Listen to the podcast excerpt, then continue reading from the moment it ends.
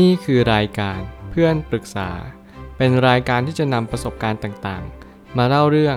ร้อยเรียงเรื่องราว ให้เกิดประโยชน์แก่ผู้ฟังครับ สวัสดีครับผมแอดมินเพจเพื่อนปรึกษาครับ วันนี้ผมอยากจะมาชวนคุยเรื่อง เหมือนจะจ่ายหนี้ช้าไปไม่กี่วัน แบบนี้จะเสียเครดิตไหมรู้สึกกังวลใจมาก มีคนมาปรึกษาว่านอนไม่หลับพรุ่งนี้วันที่หนึ่งแล้ว มีเรื่องจะมาถามเพื่อนๆค่ะ พอดีว่าเราส่งงวดรถยนต์ ตรงทุกงวดปีนี้เข้าปีที่ 3 แล้ว แต่เดือนนี้หาเงินไม่ทัน แล้วเราก็เคยจ่ายทุกๆวันที่ 1 แต่เดือนนี้มีโอกาสน่าจ่ายได้เร็วสุดวันที่ 5 พนักงานเก็บหนี้จะโทรมาทวงไหมคะ ตอนนี้กังวลกลัวเสียเครดิตมากเลย เมื่อการที่เรารับรู้ว่าการที่เราเป็นหนี้เนี่ยทำให้เราไม่สามารถที่จะเป็นตัวเองได้ทั้งหมดแน่นอนว่าการใช้หนี้ในแต่ละเดือน เราจะต้องลุ้นต้องเสี่ยง ต้องมีความรู้สึกว่าโอ้โห ฉันจะจ่ายมาทันหรือเปล่า นั่นเป็นเรื่องที่คนที่เป็นหนี้ทุกคนต้องรู้สึกแบบนี้แต่สิ่งหนึ่งที่เราต้องเรียนรู้นั่นก็คือ ทุกครั้งที่เราจะจ่ายหนี้ช้า เราต้องแจ้งให้กับพนักงาน โดยเร็วที่สุดอย่าพยายามรีรอให้เขามานั่งโทรทวงเราหรือว่าเขาจะต้องพยายามมารับรู้ว่าเราต้องมีเงินเท่านั้นเท่านี้ วันนี้หรือวันไหน สิ่งเหล่านี้เราจำเป็นจะต้องแจ้งให้ทราบก่อน อย่าพยายามให้เขารับรู้ว่า เราพยายามจ่ายหนี้ช้า นี่เป็นสิ่งที่เราอาจจะต้องเปลี่ยนแปลงสักนิดหนึ่งนั่นก็คือ บอก ให้กับตัวเองรับรู้เรารู้แล้วมีระยะเวลาที่กำหนดชัดเจน โทรไปแจ้งที่สถาบันการเงินได้เลยว่า เขาเนี่ยสามารถจะผัดผ่อนรวมไปถึงสามารถที่จะรอวันที่ 5 ได้หรือเปล่า สิ่งนี้เป็นสิ่งที่จะย้ำเตือนเราทุกๆ คนว่า เราควรจะบอกกับตัวเองและคุยตัวเองก่อนเสมอว่า เราสามารถที่จะจ่ายหนี้ช้าได้เร็วที่สุดเมื่อไหร่แล้วเมื่อไหร่ก็ตามให้เรามีกำหนดการที่ชัดเจน คอยแจ้งให้สถาบันการเงินทราบอีกครั้งหนึ่ง ผมไปตั้งคำถามขึ้นมาว่า หากว่าเรารู้แล้ว ว่าเราจะผิดนัดชำระหนี้แน่ ๆ เราจะต้องโทรไปแจ้งพนักงานในบริษัทที่เราไปกู้หนี้มาเสมอ นี่คือด่านที่สำคัญที่สุดที่เราหลงลืม และมัวกังวลนอนไม่หลับ กลายเป็นว่าเราไม่สามารถใช้หนี้ได้ในอนาคตวันนี้เราจะล้มป่วยไป ไม่สบายอาจจะมีปัญหาอุบิเหตุต่างๆ ยังไงเราก็ต้องโทรไปแจ้งให้เขารับรู้ก่อน แต่ก่อนให้เราโทรไปแจ้งเราก็ต้องระบุวันที่ชัดเจน รับรู้ว่าเราสามารถที่จะเปลี่ยนแปลงเรื่องราวเหล่านี้ได้มากน้อยเพียงใด ถ้าเราไม่สามารถ handle รับมือกับสถานการณ์เหล่านี้ได้เลย เราก็อาจจะปรึกษา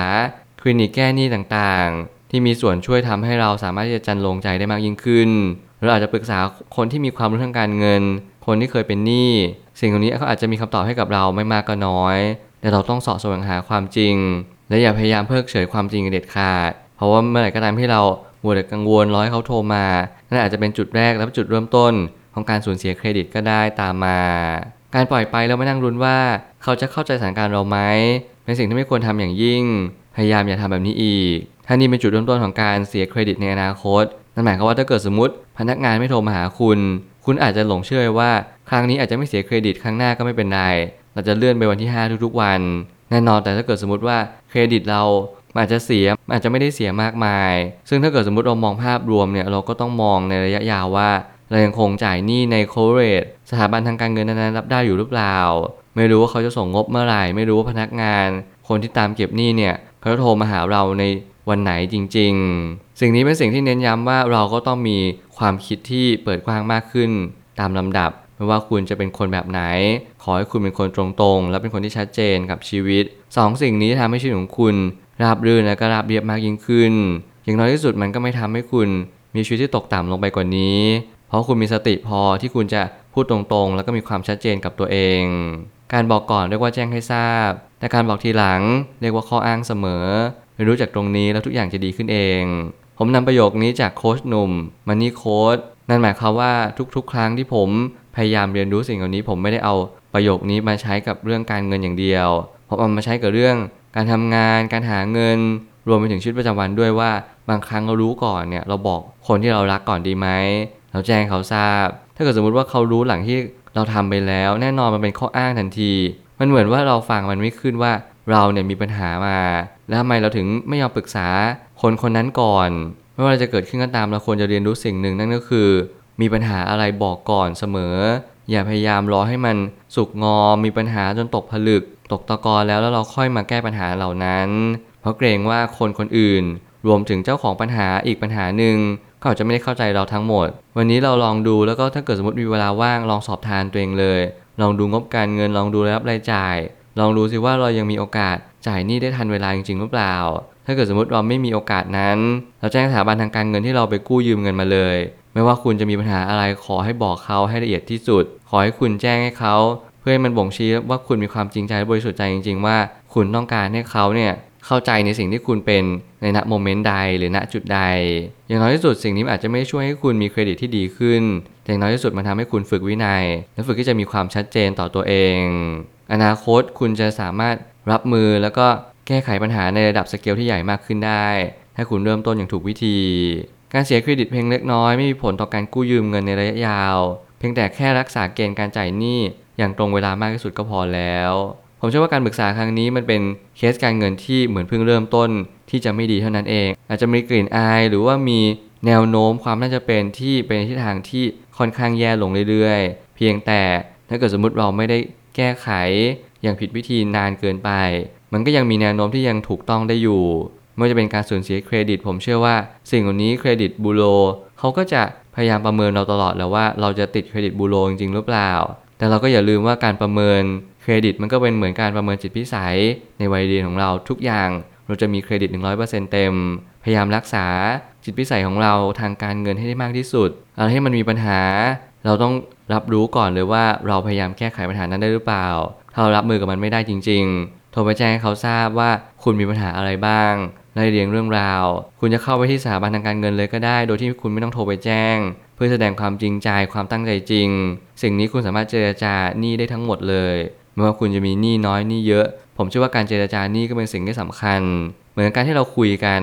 คุยกับเพื่อนคนหนึ่งคุยกับแฟนคนหนึ่งรวมไปถึงคุยกับอาจารย์ที่เขาพยายามจะตำหนิเราว่าเราไม่ดีอะไร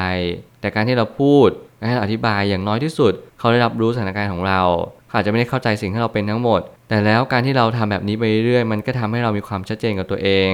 มีสติ แล้วก็มีความคิดที่ เราจะสามารถยืนหยัดต่อสู้ท่ามกลางปัญหาต่างๆนานาได้เช่นกัน สุดท้ายนี้ทางนี้การกู้ยืมเป็นสิ่งที่ไม่ควรทำ ถ้าหากว่าไม่จำเป็นเราสังเกตว่าเรามีงบการเงินเป็นอย่างไร และอย่าลืมว่าเราต้องไม่เป็นหนี้เกิน 50%ของรายได้อย่างเด็ดขาด นี่คือสิ่งที่ผมเสริมไปนั่นก็คือ ถ้าเกิดสมมติใครที่ยังไม่เป็นหนี้และกำลังกู้หนี้ยืมสิน คุณมีความกังวลอย่างยิ่ง คุณมีอาการนอนไม่หลับในแต่ละวันในแต่ละคืน คุณมีอาการตื่นเต้น ใจสั่นอะไรก็ตามแต่ที่คุณรู้สึกว่า การที่คุณจ่ายเงินไม่ตรง มันมีผลต่อการที่ชีวิตของคุณจะดำเนินไปอย่างปกติ ขอให้คุณลองใช้เวลาสักนิดนึงทำงบการเงินของคุณเอง บางครั้งแล้วรายจ่ายของคุณอาจจะ cover ในสิ่งที่คุณต้องการแล้วก็ได้ การกู้หนี้ยืมสินอาจจะไม่จำเป็น ดังนั้นคุณอาจจะมีโอกาสได้เข้าไปสู่อิสรภาพทางการเงินได้อย่างแท้จริง สิ่งนี้แหละเป็นสิ่งที่ทุกคนปรารถนาและต้องการเสมอ ไม่ว่าอะไรก็ตามจะเกิดขึ้นอย่าลืมทำงบรายรับรายจ่ายอย่างเด็ดขาด สิ่งนี้จะเป็นตัวกำหนดอนาคตของคุณว่าอนาคตของคุณ จะมีการเงินเป็นรูปแบบใด ขอให้คุณเป็นคนที่ตรง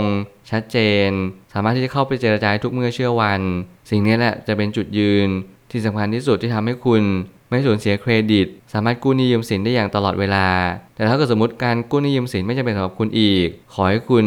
เรียนรู้ให้จะคืนหนี้ชำระหนี้ทั้งหมด และก็ตั้งตัวด้วยการที่คุณมีรายรับรายจ่ายที่มั่นคง และสมบูรณ์อย่างนี้ต่อไป ผมขอเป็นกำลังใจให้กับทุกๆ คนที่เป็นหนี้ และทุกคนที่มีภาระทางการเงินทั้งหมดทุกคนเลย ผมเชื่อว่าทุกปัญหาย่อมมีทางออกเสมอ ขอบคุณครับ รวมถึงคุณสามารถแชร์ประสบการณ์ ผ่านทาง Facebook Twitter และ YouTube และอย่าลืมติด Hashtag เพื่อนปรึกษาหรือ f r ร e n d Talk ด้วยนะครับ